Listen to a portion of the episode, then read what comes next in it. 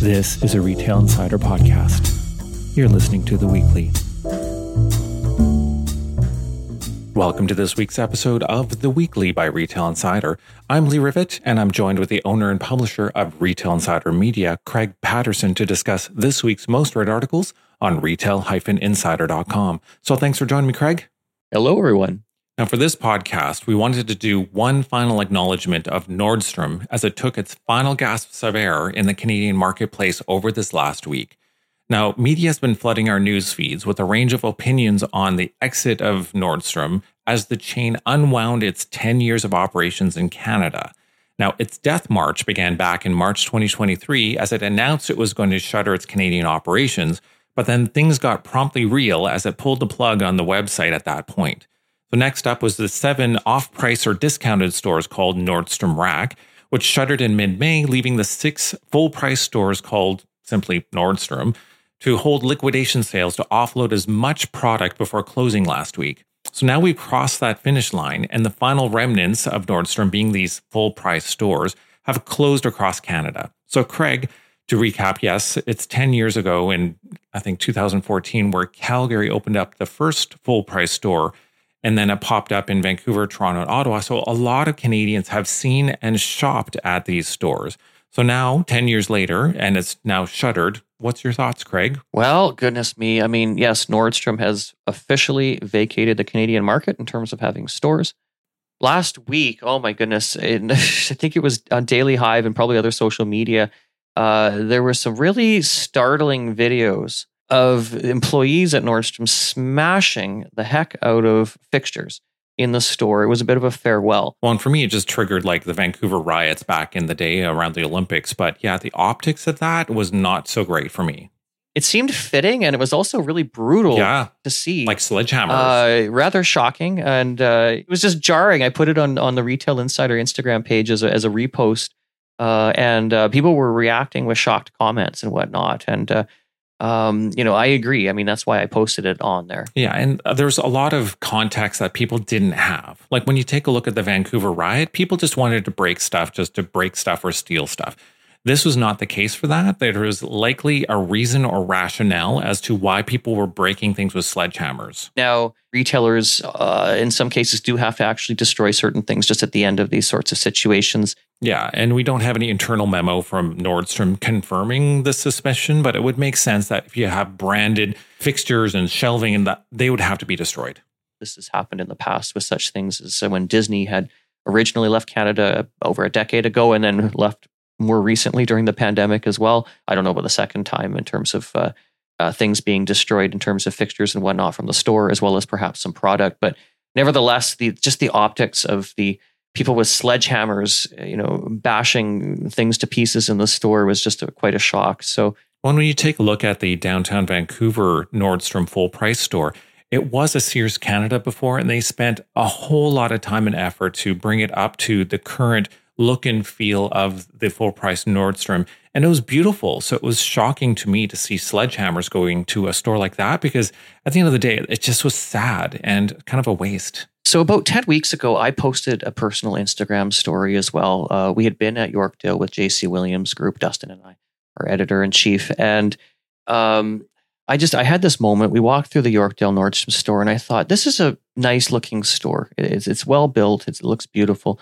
what an incredible waste. And, and I did put out a bit of a message that was slightly scathing. I just said Nordstrom was leaving Canada with his tail between its legs, and this is an embarrassment. I don't think that Nordstrom put in a full effort in Canada to uh, to be a great retailer. Uh, it put in a okay effort, I think. I mean, the stores overall were pretty decent, but uh, I think some were in the wrong locations, and I think that uh, they didn't bring the right brands in. And we know over the years that some of these brands have been secured by retailers such as Holt Renfrew and Hudson's Bay.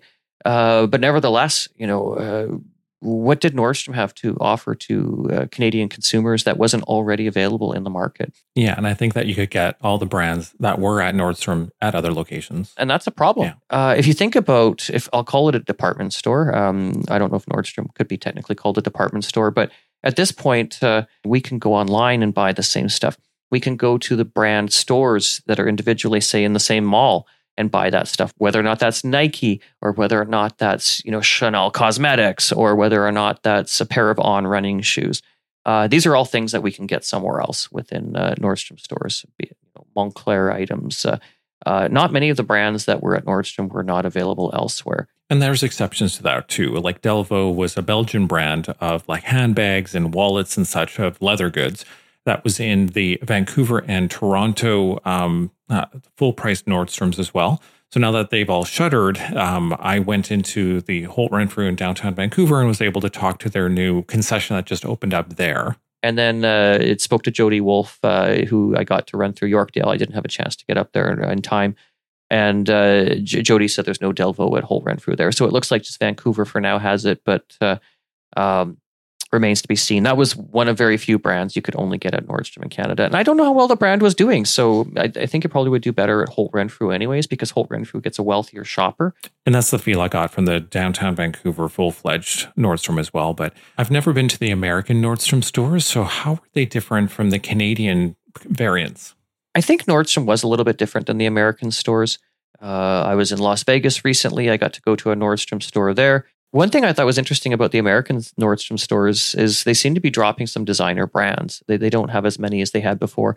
This was an issue in Canada as well, but the former creative director that had left uh, Nordstrom, uh, Jeffrey, who also had a store there, he, I think he had a lot of relationships with brands and now that there's a new person that's come in uh, to replace him, I think they're going to start building some of those relationships again. So you'll see some more designer brands. And besides brands, how's the overall company doing in the United States? San Francisco market is finished for Nordstrom, which is a little bit shocking. They've announced that they're going to be closing their downtown uh, uh, San Francisco store. Uh, sales have absolutely tanked. It's also tanked in the shopping center with Westfield uh, defaulting on its mortgage and uh, handing over the keys to its lender to basically take over the operations of the San, Westfield San Francisco shopping center. I don't know how Bloomingdale's feels about that, but um, this is quite a time for them. But anyways, uh, that's sort of a sidetrack here. But uh, I, you know, Nordstrom in the United States overall is a pretty decent retailer. Not to say that the Canadian operations were bad, but uh, I think they were a little bit different. I also miss having a piano player at Nordstrom, but that's for older people that might remember this uh, being a part of the stores. Well, and now that Nordstrom Canada has completed its exit, it's done, everything is closed. What are you finding is the sentiment in the Canadian marketplace now that it's closed? I will say that I have spoken to some Nordstrom shoppers in Canada who are actually sad to see it go because they had sales associates that would put stuff aside for them and say, you know, this might fit you, this might look good on you. And uh, some Canadians had established these relationships with some of these brands. Uh, that's really too bad. I mean, they're going to have to find other places to shop. And what do you think they're going to do? Uh, they'll be able to do it. I mean, there's brands out there. Maybe they'll go online. Uh, there were brands in Nordstrom that uh, have websites and uh, also have standalone stores in Canada and are available in other retailers. So uh, people will be able to find these brands. Uh, it, it's it's going to happen. It's just a matter of of locating it, but it won't be at Nordstrom anymore. And will people shop on the Nordstrom American website and do you know customs over to Canada? I highly doubt it. Uh, maybe a few, but probably not that many. Maybe some people from Vancouver will go down to the Seattle store to shop because they were doing that before Nordstrom entered the Canadian market, anyways. So, and now that Canadians are looking at Nordstrom Canada in our rearview mirrors, there was a lot of speculation on what the void of Nordstrom Canada would leave behind in the Canadian retail marketplace. So, in your opinion, there's been quite a bit of time that Nordstrom Canada hasn't really effectively been here, right? Like liquidation sales doesn't really count as fully operating in Canada. So, are you seeing any early indicators on what the Canadian economy or, or retail environment is is doing as a result of this departure? We may see some headwinds for retail in Canada, and uh, this would have probably hit Nordstrom uh, before it closing, and I think it's going to probably continue to hit retailers that are not catering to that top luxury market uh, if you look at where things have gone with inflation and you look at where the cost of living has gone just generally, you, you look at real estate prices, whether or not a person is renting a home or looking to buy it, uh, with interest rates going up, with rents going up, with the cost of food going up. Uh, a lot of consumers out there that may have been aspirational and were looking at buying uh, certain goods or even more expensive goods or even just mid price goods have stopped shopping. And uh, this is a huge concern for retail. I knew that our real estate prices were going to bite us in the ass eventually here in Canada because you look at a place like Texas where uh, you know you can buy a home for a reasonable price and the salaries are actually pretty high and the taxes are not terrible on top of that too. Uh, people there can afford to buy more stuff. So Americans generally have a better, you know, a higher buying power than Canadians. We, you know, look like a prosperous country. We have all kinds of great retail. Our malls are doing so much better overall than in the United States, and I think retail here is thriving. And it shocks me because uh, Americans have more money. Uh, you know, they say, well, yeah, Canadians like to buy things on sale and whatnot. I don't think it's because we're more pragmatic. I think it's because we have to because we're broke because our housing is so damn expensive and things have gotten so expensive. You go to Loblaws and what Dustin posted a photo of two bags of chips for nine dollars and they would have been a buck ninety nine before the pandemic. I mean, we're getting gouged. I don't care what Sylvain Charlebois says, but uh, you know, these grocery stores are absolutely gouging us because I went to Whole Foods and I paid three bucks less for a huge thing of iced coffee than I would have at Loblaws. So uh, we are getting gouged at these stores. There's no question there. I should probably do a separate podcast on this because it does piss me off a bit. Yeah. Well, and what do you think is going to happen with these Nordstrom box stores? Like we talked about it before, but let's have you had any more time to think about that? That's a good question. I mean, I don't have a lot of insider, or I don't have a lot of insight into this right now, other than what I think. I, I did. A, I've done TV and radio discussing this uh, for a few months now, but uh, my expectation, and we even did a podcast on this, is that the Nordstrom Rack stores will probably be pretty easy to be picked up. Uh, uh, by retailers. The Yonge and Bloor location is probably going to go to some big brand that uh, we all know. Uh, I I mean, I'm not saying I know which one. I'm just saying it'll probably be a household name or something because they can afford the rent and it's a big spot. And so you might see a big something in there that's like a big Nike flagship store. And I'm totally just making that up. That is not in any way anything that I've even heard of being negotiated. So that's why I'm saying it. But might be a good place for a Nike flagship store, by the way, if anybody's out there brokering that deal. And and uh, uh, but you know, the other Nordstrom rack stores, they run between 30 and 40,000 square feet typically here in Canada. And they might go to a boutique grocery store, or maybe, uh,